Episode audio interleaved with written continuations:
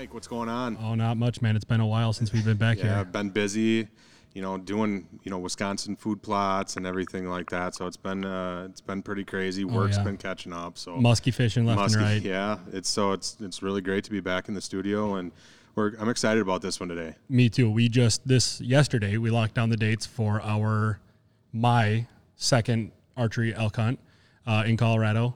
Um, so we thought, you know, great time to bring on.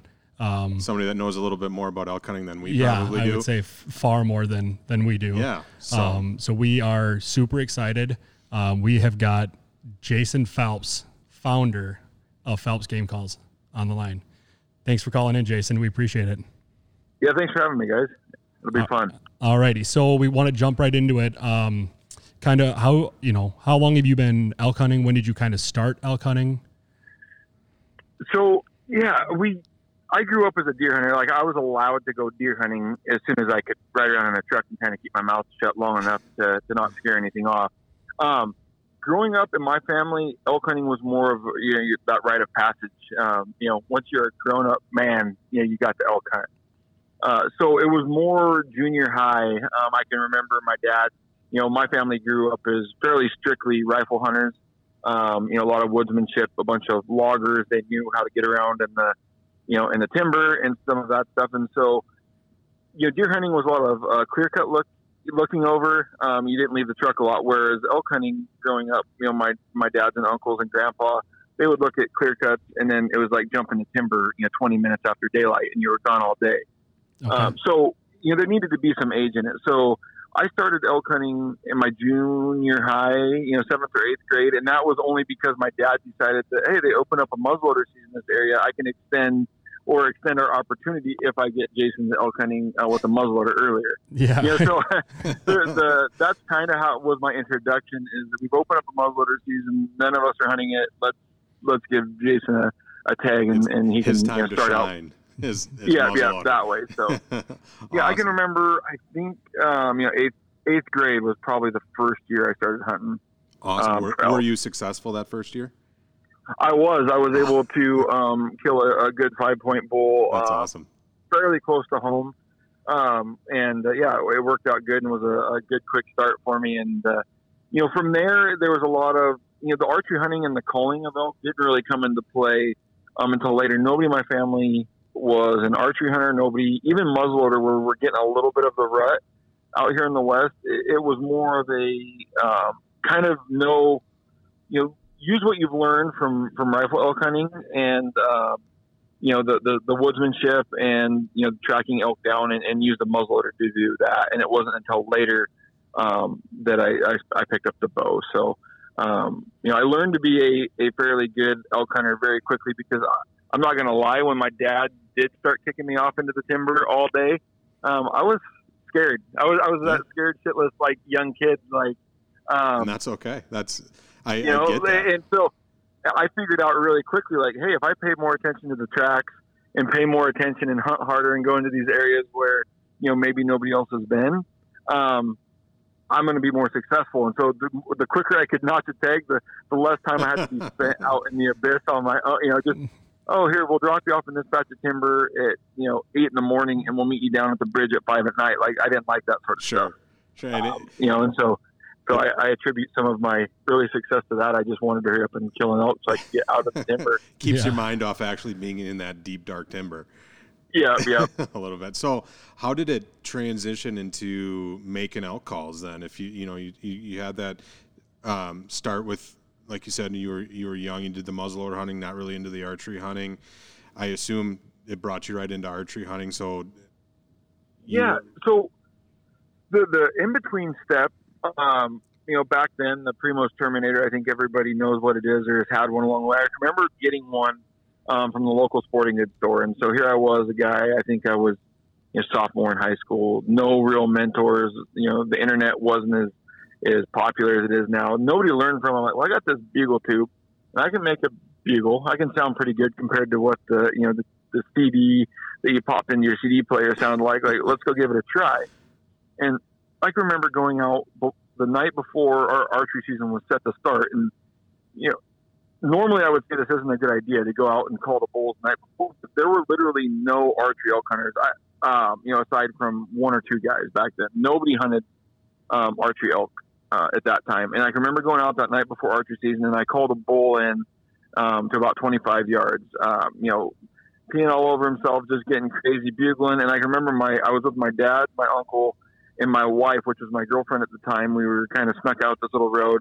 And I called that bull into about 25 yards, you know, and he's getting crazy and getting really close. And my uncle got a little bit nervous, and I can remember him jumping up and kind of scaring the elk off. And um, I'm like, well, shoot, this is easy. Like, if I had a bow in my hand tomorrow, I would have killed this thing. Um, you know, and then the next morning, opening day archery, once again, I went out during season and uh, was, you know, was able to call another bull and very, very close within bow range. And, um, you know, very quickly kind of figured out, like, well, shoot, I know what I'm asking for for Christmas. Um, I'm going to get a bow. Like, this would be too easy. Sure. And that was kind of my, my, you know, the idea in my head is that this was going to be very easy um, just because nobody else was out here doing it. And, and, you know, that was my entry to archery elk hunting. Okay, that's awesome. I mean, it gives it gave me it gave me chills. You know, to hearing you. Yeah, it was. If only it was that easy nowadays. Yeah. I mean, it seems like you know there's there's a It- lot of hunters out there, which is great, but it, it you know Yeah. you're talking about a lot more pressured elk and everything like that. But My first experience. Yeah, and I'm not.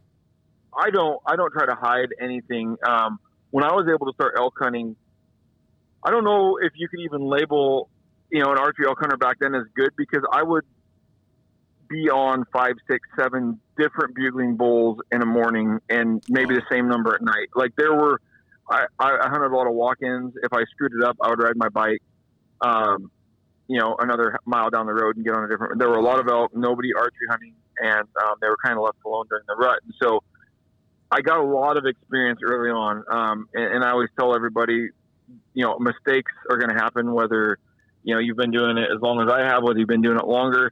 And so to like add up those mistakes over and over and over very quickly be, made me become, you know, a better elk hunter a lot quicker because it, it does take a lot of mistakes, a lot of learning before you kind of figure it out. And even then today, um, one, you know, one stat or one, one thing I'd like somebody to leave with is even though I quote unquote know what I'm doing, I still screw up probably, you know, eight out of 10 call-ins. Like maybe two of them, everything goes right, or I make a bad decision, or I circle on the elk wrong. We do something along the way that's wrong, but that same thing has worked multiple other times. So there's, there's, why we try to say we know what we're doing. There's a lot of, uh, you know, inconsistencies on, on, um, call-ins and stuff.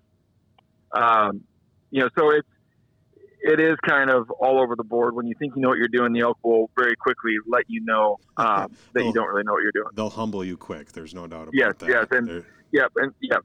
The only consistency is that nothing's consistent or repetitive. You know, um, but but and that's why we've really developed just our system, and we, no matter how um, good or bad things are going, we always just kind of stick to the program, um, even if it's just failed us eight times in a row. Like eventually, it's going to work. Sure. And that's something to kind of keep in mind. You, you have something that's working, and even like you said, even though you have failed, stick with it, and hopefully, Yep. eventually, it'll it'll.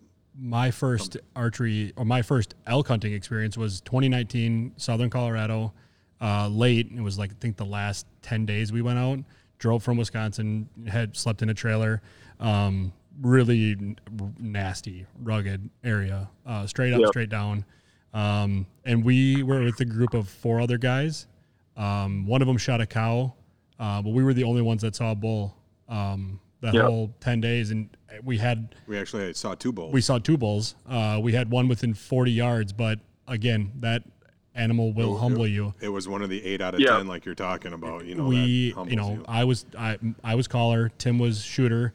Uh, I was on top of a bull. Tim was down on the bottom, and you know it, it was playing perfectly to us, right down to a creek bottom. And he must not have liked something, and he went quiet, snuck around the back of Tim, and I was like wanting to scream at Tim, turn, turn around, you are at full draw. That, that I mean, Yeah.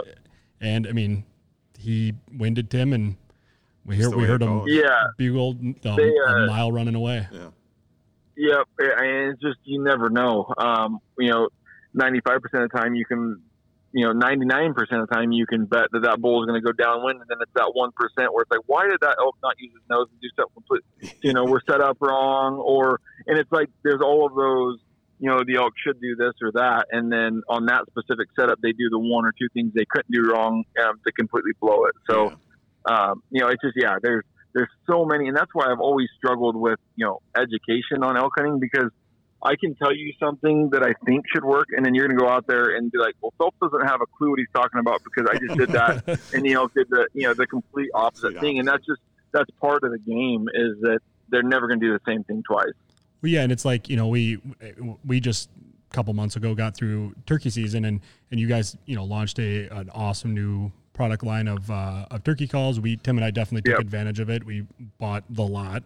Um, we yep. were successful. A bunch of us in our group were successful, and um, you know you you have like the do's and don'ts. Your you know like your seven call, whatever what you're supposed to yep, do, and and you get out there and you hear a hen that just doesn't stop calling yeah, for 20 yeah. minutes, and you're like, well, is that that may be a hunter? And you're like, well, yeah, we're on, yeah. we're on private ground. I'm pretty sure there's no one else here.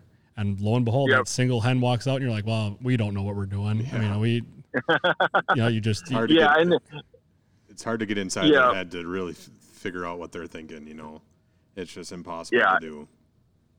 Yeah, but and that's the thing. I mean, we try to give like our best advice, what we do, and what's probably you know more standard. But you know they're they're wild animals. There's no controlling them. Whether you know your seven to nine note Yelp is what we recommend.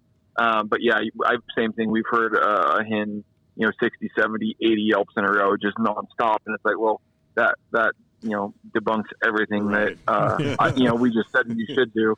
Uh, exactly. But yeah, we just and that's why we try to just put up like general guidelines or like sideboards that kind of keep you in the middle. But um, yeah, it can definitely swing wide left or swipe, uh, you know, wide right from what we recommend a lot of the time.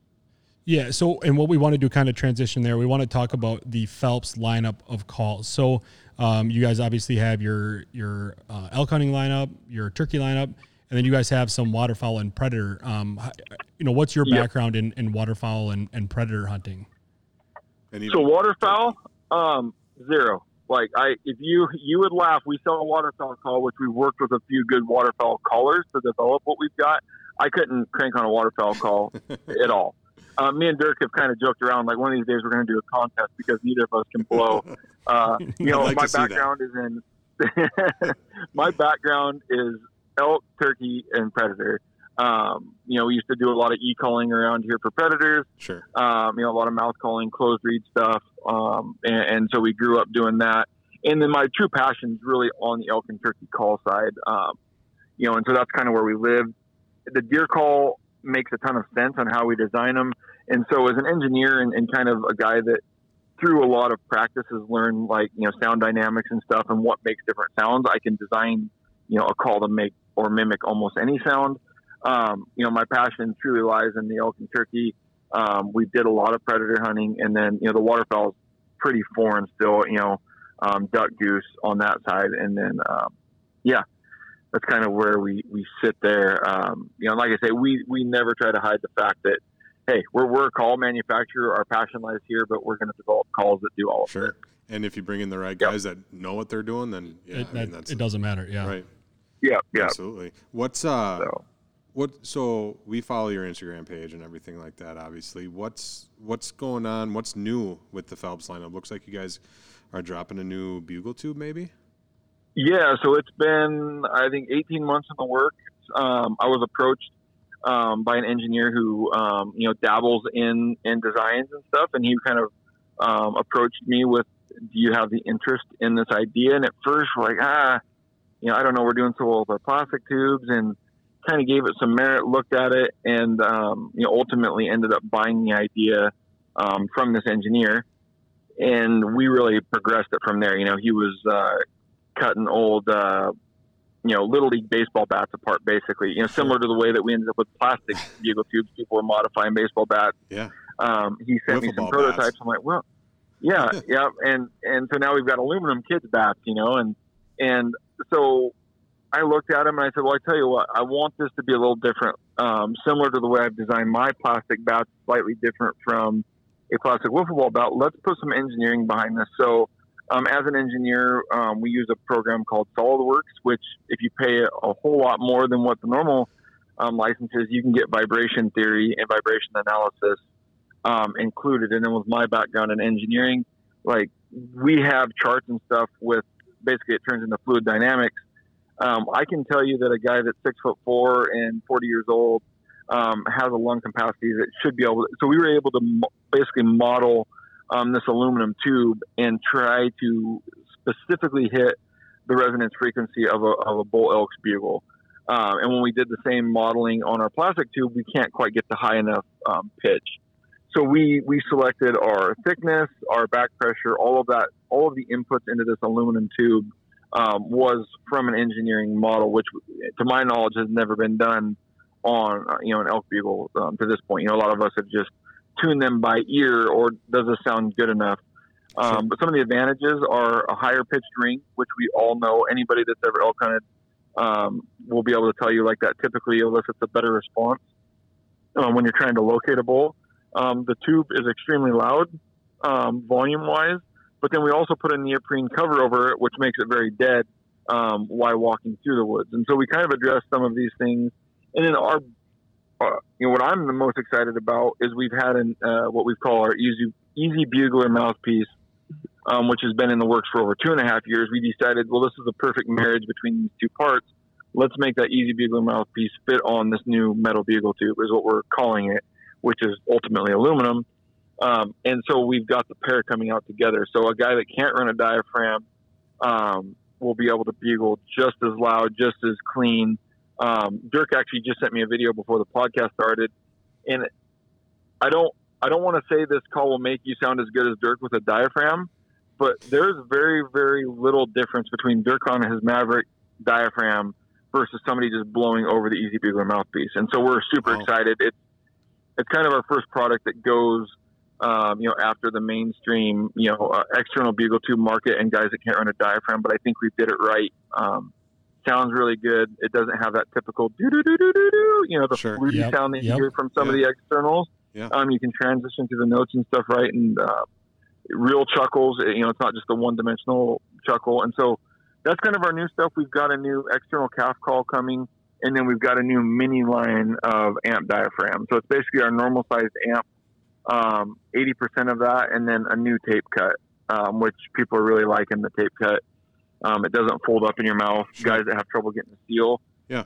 Um, with that said, uh, I don't know when this podcast is going to drop. We have had a heck of a time um, with the.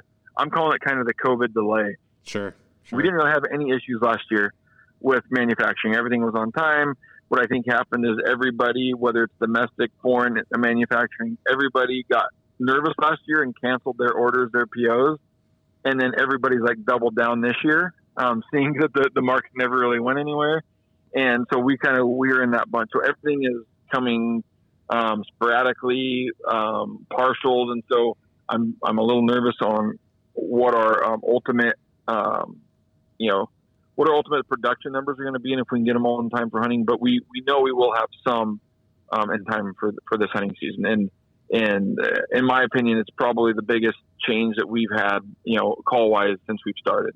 Sure. You know, the amp diaphragm, the unleashed bugle tube were big hits, but I think this um, metal bugle tube with the easy bugler is going to be, you know, a game changer. And even guys that claim to be, you know, amazing diaphragm callers, there's no denying that if you're in big, big mountain country, or if you need to locate a bull that's you know 3,000 feet down below you in a in a giant canyon, this this is going to give you those extra decibels to to reach him and get him to respond.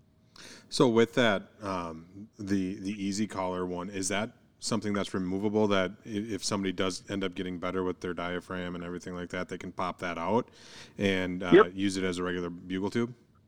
Yep. So we designed both the Easy Bugler mouthpiece and our flared mouthpiece, which um, we we keep on. Uh, you know, we, we have on our Unleashed and our uh, Unrivaled.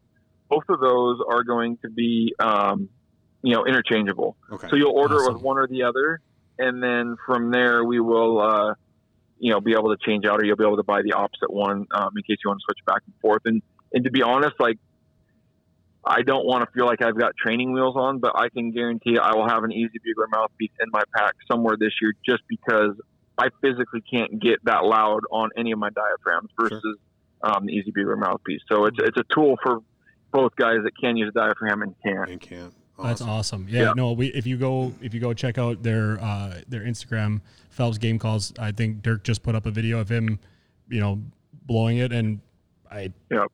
If I mean if you know the way an elk's supposed to sound, it sounds an awful like a lot like an elk. It, it got me Yep. to uh, definitely put my name on the waiting list. Uh, yes, my name is on the waiting Yeah. list. Yes, um, Yeah. can no, we, we're we're excited. He's got a newer video coming out where he goes back and forth. He's got two of the metal tubes going, you know, diaphragm, um, you know, easy bugler that we're going to launch. We'll, we'll send out here in just a few hours. So by the time this drops, it'll be up and it'll give you a real good comparison between the two.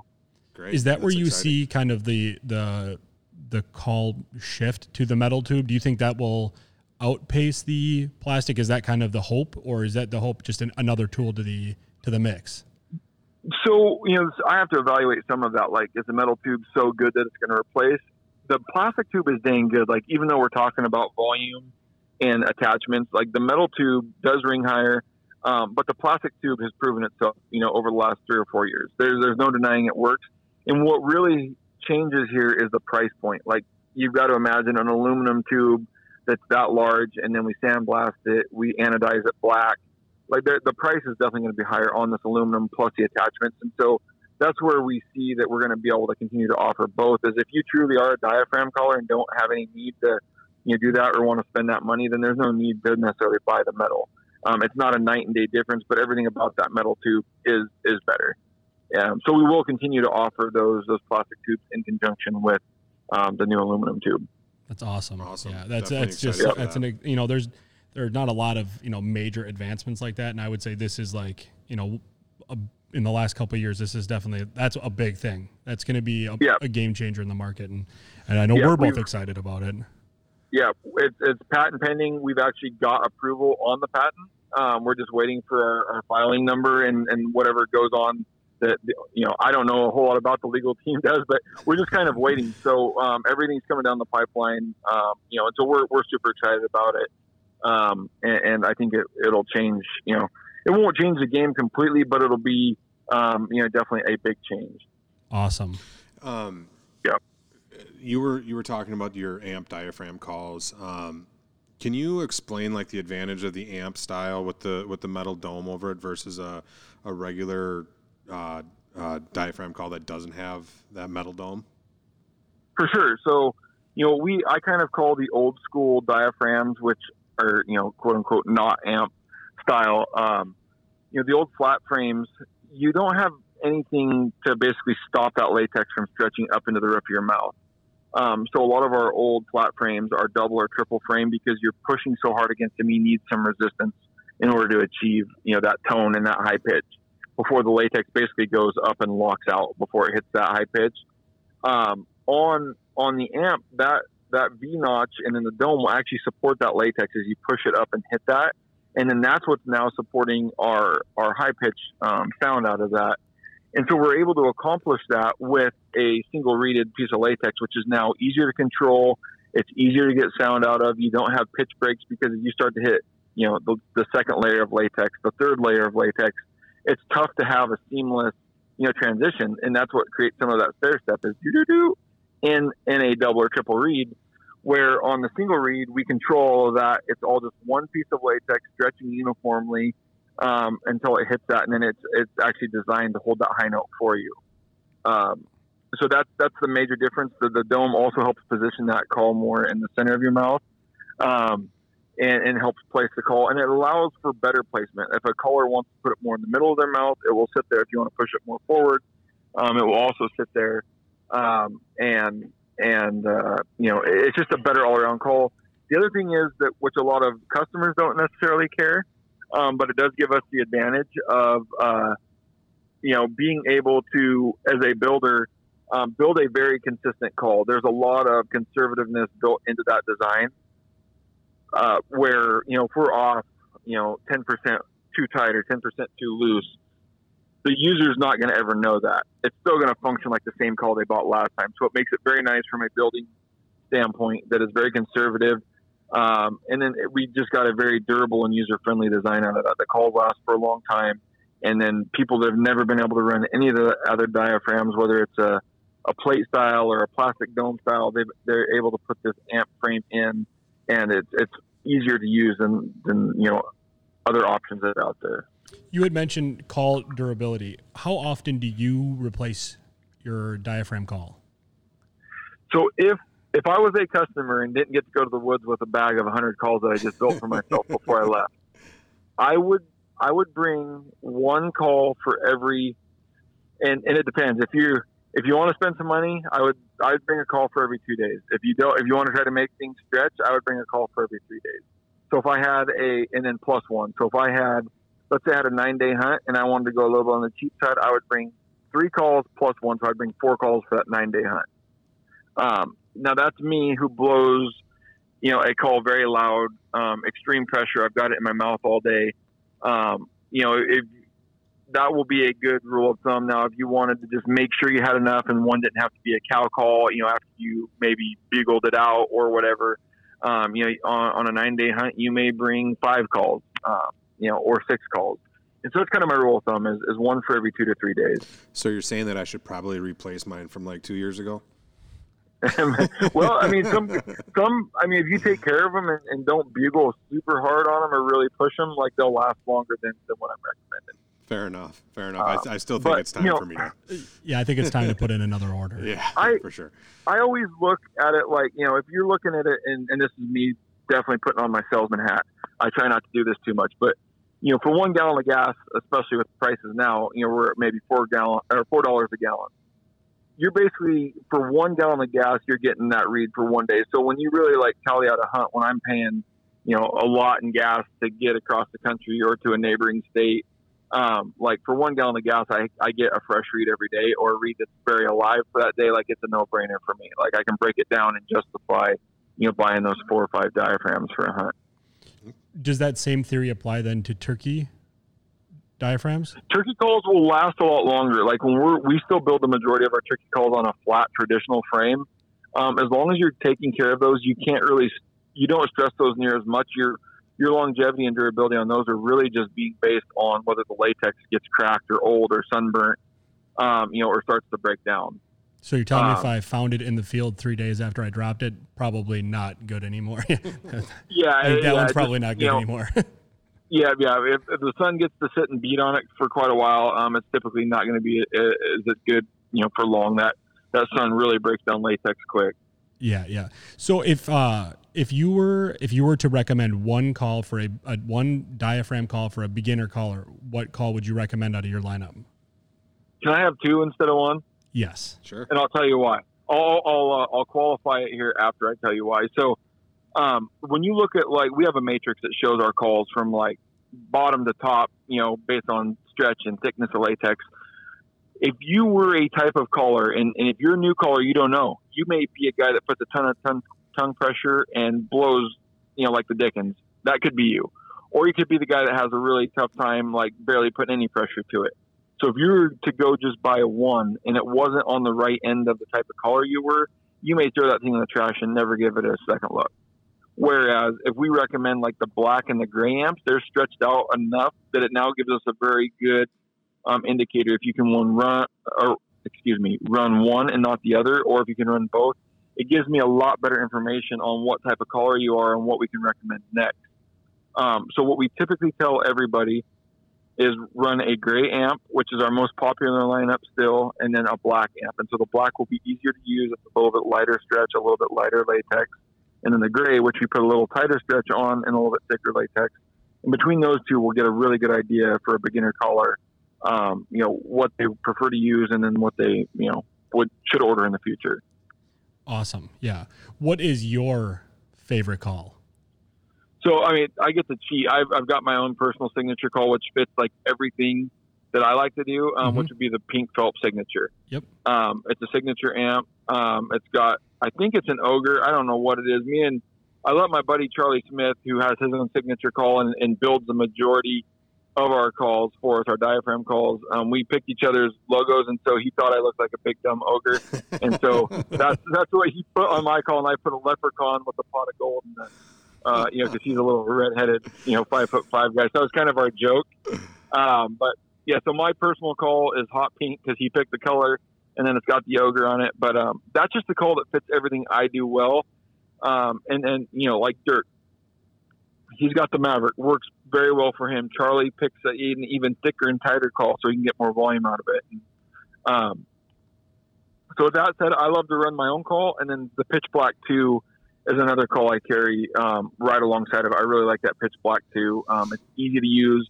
The latex is more durable than anything else out there, and for me, um, that black latex doesn't absorb any moisture. So if I put a call in my mouth, you know, as I start to hike down the trail, get stuck in a two to three hour battle, um, that call is going to sound the same. Whereas my pink, I don't want to say it starts to fade, but it will start to, to absorb moisture a little bit. That latex will and gets a little heavier, and so the call will change on me, you know, throughout a long, long call in, uh, you know, which isn't ninety percent of them, but there is that possibility, and that's why I like that pitch black too a little bit, uh, you know, to kind of complement my call. Um, as a tur- as a turkey hunter, as a turkey hunter, what you're saying resonates with me because a lot of times, you know, I hunt few hours in the morning, whatever it may be, and I keep that mouth call in in my mouth the entire time, and I it could be halfway through the morning. I go to blow it, and it just comes out a little bit funny because it's just yep. got that little bit more moisture in it.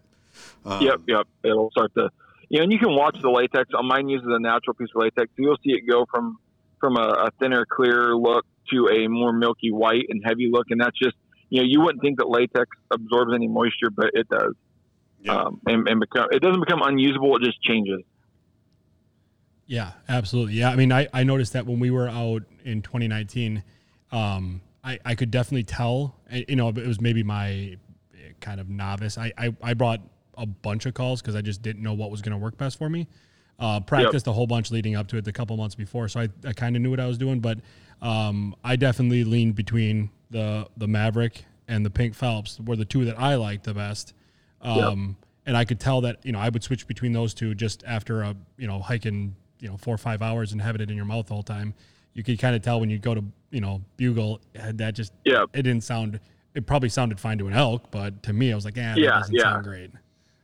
Yeah, it just takes that little bit of. I, it's tough to explain. It kind of takes your high edge off of the bugle. Like for a cow call, it doesn't really change. For low note bugles, it doesn't. But yeah, it's just that very upper end of your bugle that will be affected by having that thing in your mouth for a long, long time.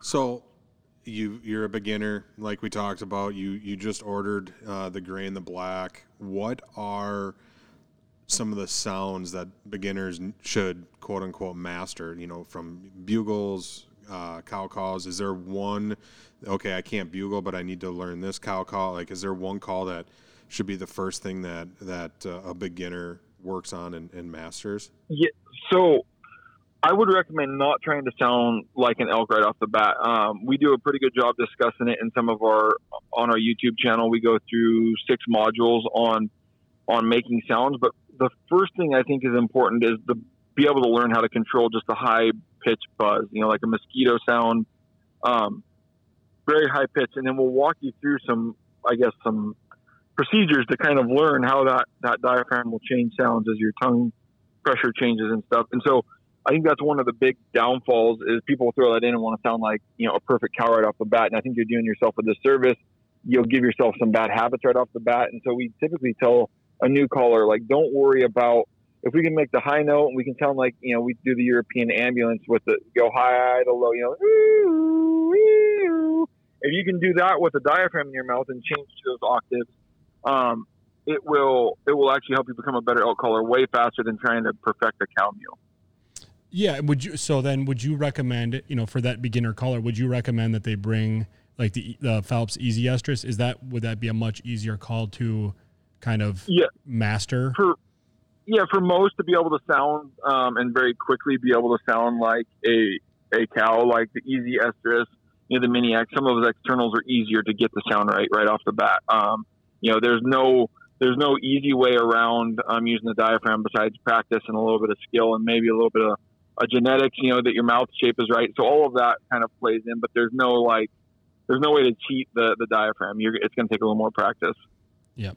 And then kind of going into, you know, you got, you've got your calls, um, you're on your hunt. What are some of the, if you're, if we're going to go through the different seasons, um, if you're out there, let's say you're out there first week in September, it's archery. What are your calling tactics, you know, kind of early season? So maybe as I mentioned a little bit in the the pod, podcast earlier, I'm fairly um, like programmatic. Like I will do the same thing all the time. Now we may change up, and there's some things like you know heavier cow calling, you know pre-rut, heavier cow calling, like post-rut, trying to trying to find that bull that's looking for a hot cow at that time, or one that's maybe you know looking for a late cow. But we will typically like by the time August 25th rolls around, the bulls are bugling fairly well. They might not be like peak of the rut going crazy all day long, but we're still gonna try to locate bulls with with our glass um, we're still going to walk trails, ridges that, that seem to have elk on it, and, and send location bugles. You know, every time we get to a, a finger ridge in the trail or a finger ridge in a road, um, you know, whether we're, we're walked in or biked in, we will bugle um, a high pitch location bugle, just trying to get something to respond. Um, and then uh, we're, we're going to, if, if that bull's in a spot we can approach and get to him without the wind being uh, a mess, we we get in very tight. Once we locate him, figure out where he's at, we'll get in tight and then try to call that bull in. You know, we will. I kind of look at it as fishing, but with like the least consequential uh, bait being thrown at him first. Um, you don't want to scare him off, so you may not early in the season go in there if he's not just screaming his head off. You may not want to go in there and scream your head off. You might throw a couple cow calls at him first. Like, will he bite on that? Well, how's his reaction to a couple sweet cow calls? well, that didn't work. Like now, instead of once again, let's not go straight to cranking bugles at him, lip ball and chuckling, like give him the full meal deal. Let's let's throw some real lazy bugles at him. Like how does he react to that? Um, you know, and so we we are we we are fairly programmatic in that we will do the same thing, locate a bull, get tight, get the wind right, get very close, but then we're going to maybe you know throw him a few different options to see what he likes, and they're going to be like you know, well, let's go. And I don't even know which way the DEFCONs are, one to six. i will probably have these all backwards, but like, let's go, let's go. Like first, it's not really big of a deal. We're not going to scare them. And then, all right, number two, we're getting a little bit more um, temperamental. You know, we're turning the temperature up on, on them a little bit. But then as you start to crank it up, like now you're starting to also risk um, the potential that he's going to blow out if you're not close enough. Um, so that's that's important. Now, I'm going to say once we get to like September 5th, we're cranking on those bulls no matter what because that bull has cows that are in cycle. Um, he's being very protective of them. And now this is herd bull tactics too, where we're always trying to get on on that herd bull, but by saying that, we still end up killing the satellite bulls, you know, over 50% of the time. Um, so these tactics, even though we're concentrating on a herd bull, um, we will typically still be able to call in the satellites with these same tactics. Okay, yeah, that's a, that's a really good thing. I mean, I think that's and that's something you don't really learn. You you won't learn that until you've done it a couple times. Like, yeah, we when Tim and I were out in in Colorado, it, we had you know a couple bugles from a really lazy bull, and we I probably novice. We tried to crank on him hard, and he just never wanted to play and never came closer, and we couldn't get him to close the distance. We tried to get even more aggressive, and it just pushed him out. The next day, yep. exact same uh, in the exact same valley, heard a bull, and we couldn't call enough to this bull. And yep. finally got to the point where I just he was calling, I, I like cut him off, and he shut up, and you could just tell that that pissed him off that I called over yep. him, and you know, with in a matter of 30 seconds, he went from 150 yards to 40, and Tim had him in shooting distance and never saw him. Yep. Yeah. Yeah. No yeah, we use a lot of mimicry and and you know to kind of not necessarily answer your question exactly like what calls do I use when I when I elk hunt I I could go out there with three calls and be really really effective. Now you know I like to have the, the lip ball if I need it or a capture or or this or that, but I will go out with an estrus whine which is a little bit whinier cow call, um, kind of lets that bull know that you know you're ready to be bred or you're getting close. You need to be checked on. Um, I will use a location bugle, which I use probably 90% of the time. Like if I had to pick a, a call that I use the most, it's a location bugle. And then I'll have a challenge bugle. So with those three calls, your my estrus whine, a location bugle, and a challenge bugle, I will do the majority of my damage with those three calls. So, um, so talking about some of that, the vocalizations that those bulls make, you talk about a location bugle or a challenge bugle or like you said a lazy bugle. How are you telling the difference? Like for, for somebody that's never been out there before how do you tell the difference between those types of bugles? It's going to be i mean i'll do my best but a lot of a lot of it will be it'll kind of click when you're out there and you hear it like oh there is a difference. You know now maybe somebody with an untrained ear it might take a while to figure this out but so a location bugle and this is my interpretation or our interpretation of it like there's no right or wrong because I've located bulls with challenge bugles just because I can't get them to answer what my quote unquote location bugle is. We're typically just hitting like a two or three high note bugle. We're trying to get that thing as loud and high as possible, ringing our own ears, and we typically get a better response from the bulls um, with the low, you know, the higher and louder we can get. Now, so that's as we're walking along. We're just trying to get a response. It's almost like a, you know, an outdoor game of Marco Polo. You're playing with the elk, like, hey, I'm here, hey, I'm over here, and then that's how you get started. Um, when we go to a challenge bugle, we're adding in our voice. We're getting like a real guttural start, or you know, we're we're adding all of the realistic features, and then we'll typically throw a voice back into it, so you don't get just that high clean. You know, you're going to add in the voice. You're going to add in the growl. You're going to add in you know grunts at the end of it. You're really trying to tell that other bull like, "Hey, I'm pissed off. I'm tougher than you. I'm going to take your lady." Is really what we're trying to, to get across. Now, a bedded bugle. Um, is a very when a bull's bedded down, you know, in the middle of the day, um, and and you can hear it. You can hear if you're hunting the same bull, you can hear him cranking, cranking, cranking as he's walking from feed to bed, or if he's walking with his cows. That bull will lay down and he'll give you just a really lazy, like it won't hit the high note. Um, it'll just kind of be a two or three really dead low note bugle, and that will. And, and it's kind of funny. Like right now, I I couldn't necessarily tell you exactly what it is, but out in the woods, you'll hear it and you're like, oh, that bull's bedded now like we'll all look at each other and know instantly that that bull's now bedded.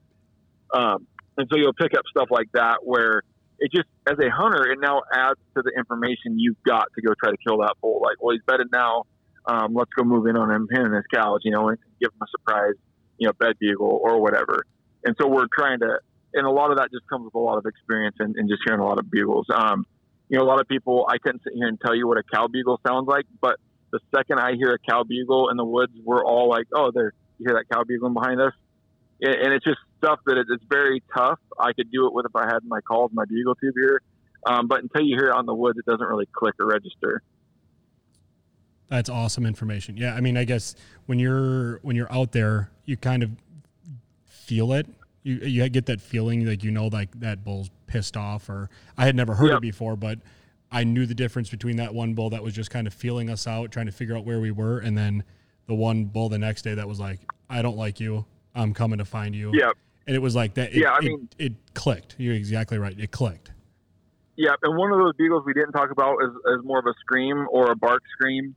Um, it's I kind of describe it as you might not know what it is or never got screamed at, but if you can basically imagine like that T Rex roaring at you, when that bull gives you like a two or three second scream, like at that point you know his temperature is hot. Like he's pissed, and you can probably do what you want with him. So when you bugle and that bull just, rah, you know, he comes right back at you with a short two to three second scream bugle. That's typically when I know like my stuff's working.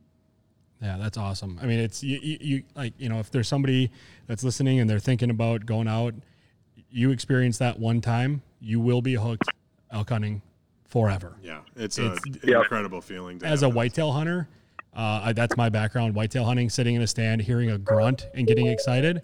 Um, when you hear a elk bugle in your face, there's nothing like it in the world.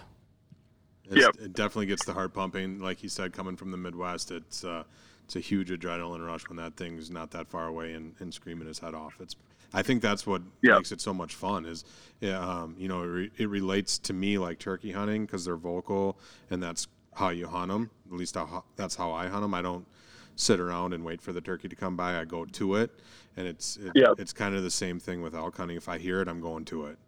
And, and yeah, and I if I don't, I'm not sitting on a trail. You know, it works for people, but for me personally, go find one that's ready to play. I guess is kind of how. I like to do it. Exactly, and and I've killed bulls spot and stock. I've killed bulls cow calling. Um, but my intention to go out there is to get that rut crazed bull that you know his eyes rolled in the back of his head as he pushes through the brush. Nothing in the world, you know, matters to him at that point besides kicking my butt, and that's really the the experience I'm out there after versus you know spot and stock's cool. I'm not a, I'm not above going and killing a, a bull that I want to kill, spot and stock, or you know cow calling where the thing takes like two steps and looks and takes two more steps and looks, never makes a, a sound the whole way in. Like that's perfectly, um, you know, it's effective um, and it works. And there's guys out there that kill, you know, great bulls, lots of bulls every year without making a sound. But I'm out there after, like you said, once you hear that, you're hooked, and and I'm out there to get that that yeah. sort of. Uh, you know, reaction out of them. Absolutely. Oh, for sure. So now, if if you we kind of talked, you you had mentioned September fifth. Is that's kind of your like proverbial date that you talk about, then you go, um, you start to call a little more aggressively. If you had to pick uh, one week of the year that you would, you know, if you had one week to hunt, um, that's all. Is there like a favorite week or kind of a week that you always try to target? Um, it would. So once again, I, I keep dodging your questions and trying to answer them um, so that I'm I'm more right. Um, if I killing elk, I would be September 5th to the 15th, and I'm, I'm not giving you a week. I'm giving you like a 10 day span. Yeah. September 5th to the 15th, and then October 1st to about the 8th, like for killing, because we're getting a little bit. We're we're touching peak rep, but we're a little bit before, a little bit behind. Uh, in my experience. Now, if you want, if you're out there just for the experience to hear the absolute most amount of bugling, that time slot that I, I hopped around the 15th to the 30th is going to be the most exciting time to be out in the woods as far as bulls bugling on their own. Um, you not having to even make a sound to get them to sound off is going to be, you know, that time frame. Awesome. Do you do you notice that too on like heavier pressured ground? Like a lot of people are public land hunters. Uh, Colorado gets a lot of pressure. You know, a lot of people talk about, oh, I didn't hear an elk the entire time. Do you think that has more to do with the pressure that's there, or the time of year that they're going? Um, a little of both. Uh, I, you know, I've hunted in Colorado extremely high pressure. Like I've always joked, if I wanted like a collection of all 50 states license plates, all I got to do is go to Colorado during elk season because I could, No doubt. I could like snatch them up. And so we've been there, we've pushed harder, and then the other part that we can't really, we could spend hours and hours and days and days on is like finding elk and making sure you're on them regardless of the amount of people and getting away from the people. Um, so while we were running into hunters every day, every you know morning, every evening, like being able to call good does start to have. It, you know, we don't preach it a ton because you don't have to be the greatest caller, but when things start to get tough, like our ability to to get more volume, um, sound a little more accurate, and then just get to the spots where we know and, and read elk sign will definitely um, play its part. But with when there are uh, enough bulls in an area and your bull to cow ratio is high and there's enough bulls of equal caliber where they are pestering each other, the satellite bulls are, uh, you know, semi-mature, the, the bugling's got to happen. Like elk or elk, and regardless of pressure, they've got to make noise, even in wolf-infested grounds. So I would always tell people if you can't squeak out a bugle or you're not seeing a ten sign, like you probably need to move. Um, because elk will still bugle. That's the one thing. Like, oh, I didn't hear a bugle all week. Well, like maybe you, you know you should have probably moved locations because somewhere, especially during that peak time, elk are bugling, whether whether you're getting them to or not. Um, and, and so it's tough. I mean, we did that for a long time. We put all of our eggs in one basket. We're going to go to this trailhead. We're going to hunt these two or three drainages, and then ultimately, as we became better elk hunters, we were willing to move, you know, day to day to find an, an elk, you know, in that unit somewhere that's ready to play, or a batch of elk um, that maybe have a hotter cow around them. So what pressure does affect them, um, time of year does affect them, but anywhere from that September 5th to October 8th, you know, October 5th, October 8th, there are bulls bugling somewhere, regardless of pressure, um, you know, regardless of, of, you know, time of year. Awesome. I mean, that's really good knowledge to have it. Like you said, you got sometimes you just got to get off the beaten path and go find them yourself, and they're not gonna. Yeah.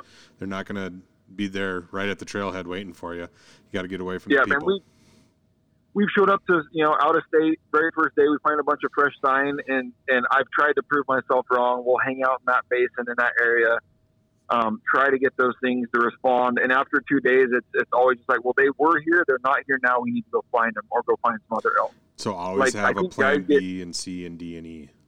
Basically. Yeah, like the guys that just get comfortable and my hunt is to walk out this trail, call from these 10 spots and walk back to camp because I didn't hear anything. Like, that's not my type of hunting. Like, I don't, you know, there are guys like, well, I always hunt this trail and, and do this or that. Well, like, if you want to kill something, you better get, go find a different trail that has an elk alongside of it. sure. Yeah, Can't kill, yeah, uh, can't kill them if they're not there. yeah.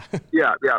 It's, and, and so that's we've definitely changed. Like we're always moving. We're willing to, you know, as much of a pain in the neck as it is to pick up an entire canvas wall tent or spike camp and go to the other side of the unit. Like we we are now willing to do that because otherwise, you know, spending your next five days in an area that doesn't have elk is just not going to produce. Absolutely. You said you say we a lot. Do you have a, a group of guys or a group of guys and girls that you that you typically hunt with? Yeah, I I mean our setups. Um, you know, we call out elk in for ourselves, but it just it, it even having two guys or multiple camera guys or multiple shooters and callers, um, it's just it covers more of the unit. Um, the one group may multiple groups of elk that they, you know, or can't get to, and then the other group may be dead, and so it just ups our chances. I very rarely hunt solo elk anymore. They're a big critter. Um, a group, uh, you know, one guy hauling out an elk will completely wear you down versus two guys can, you know, make half the work and you're not as sore. Um, and so we've typically arranged all of our elk hunts now to be, um, you know, groups of hunters typically. There's usually two hunters in the group. You know, now with us, we've got camera guys, we potentially have callers. Um, so it's usually a group of two or three guys, you know, roaming around the woods together. If if you had to pick one person, who's your favorite hunting partner? hunting partner, um, man, I I'm gonna there's there's a lot of good ones. So I'm I'm gonna dodge this one and say that I've got a very good core group of guys um, from Dirk, Charlie, Nick, John, Tyson, um, even my camera guy David Frame. Like I bounce ideas off of him daily. Like, hey, is this where you think the elk is? Is this where? And, and he's a good hunter. He's got a good mind um, to be a good hunter. And so even though I supposedly am supposed to have all the answers, there is a lot of like, let me throw this against the wall. This is my idea. Like, Dave, you know, truth this or vet it for me real quick to see if I've got, you know, the right idea. Um, you know, or, and I've got to be open minded. Like, we change ideas and, and I'm like, yeah, I think you might be right this time. Um, you know, and so there's, there's a lot of that that goes on. Um, but yeah, all of those guys I mentioned that I, and I'm sure I forgot some, uh, but those are the guys I've, I've got to hunt with, you know, lately. Um, you know, Ryan Lampers was another really good um, guy I got to hunt with in, in Idaho. Matt Davis. There's we've built a core group of guys that I know are never going to quit on me. We're going to lift each other up physically, mentally, and uh, make sure that we're successful. Like that group of guys, when we go out, we're not we're not trying to figure out if we're going to kill an elk. It's how many and how big and how quickly. And that's that's the mentality we go into like every hunt with. Yeah. Um, it's not it's not uh, you know um, it, I would say it's, it's confidence. It's not arrogance. It's not any of that. We still like to show, we get, you know, we show some humility all the time, but every day, every hunt, we're expecting to kill something with that group of guys. What's your favorite state to hunt in? So you've, you've obviously hunted in a far, you know, more states than most of the average, the average elk hunter. What's your favorite elk hunting state? Wyoming, as far as just flat out amount of elk and their management of elk. Like Wyoming you know, that you look at some of their general hunts, they've got a 35% success rate, which is, you know, double or triple most of your, um, you know, your, high. your areas. Super high. So they've got a lot of elk. There's a lot of action. Now, I love New Mexico when I've been there. I haven't drawn Arizona or Utah, Nevada. You know, some of these states I've been applying for forever. Um, I love New Mexico because you never know what that next bull is to step around the juniper. You know, if he's going to be a Gila monster, you know, 400 inch bull, or if he's going to be a raghorn. And so I love, I, you know, I'm not out there to kill the biggest bull, but I love that unknown of what's going to walk around the corner. That's awesome. So, with are you hitting any of those states this year? What's your uh, what's your trip yeah, so, schedule look like this so year? I'm going to hunt um, New Mexico. Me and Steve Rinella are going to go down there and hunt New Mexico first. Um, the first season, which is the fifth through the fifteenth, and awesome. then I'm going to go call for uh, Lampers and Dirk, who also have New Mexico tags this year. Um, so I'm going to call for them. And then uh, me and Dirk have Montana um, elk tags, so we're going to hunt that as well. Very cool. This sounds like a nice little lineup of trips there. Yep. Yep. Do you so still... it'll be a good year. A, a lot of uh, you know practice calling with, in those areas. So you're based out of um, Oregon. Do you still uh, or, or Washington, right? PL. Southwest. Yeah, we're we're closer to Oregon um, than most. But yeah, we're, we're technically in, in Southwest Washington there. Yeah. So do you still hunt Washington or Oregon? Do you hunt your home state?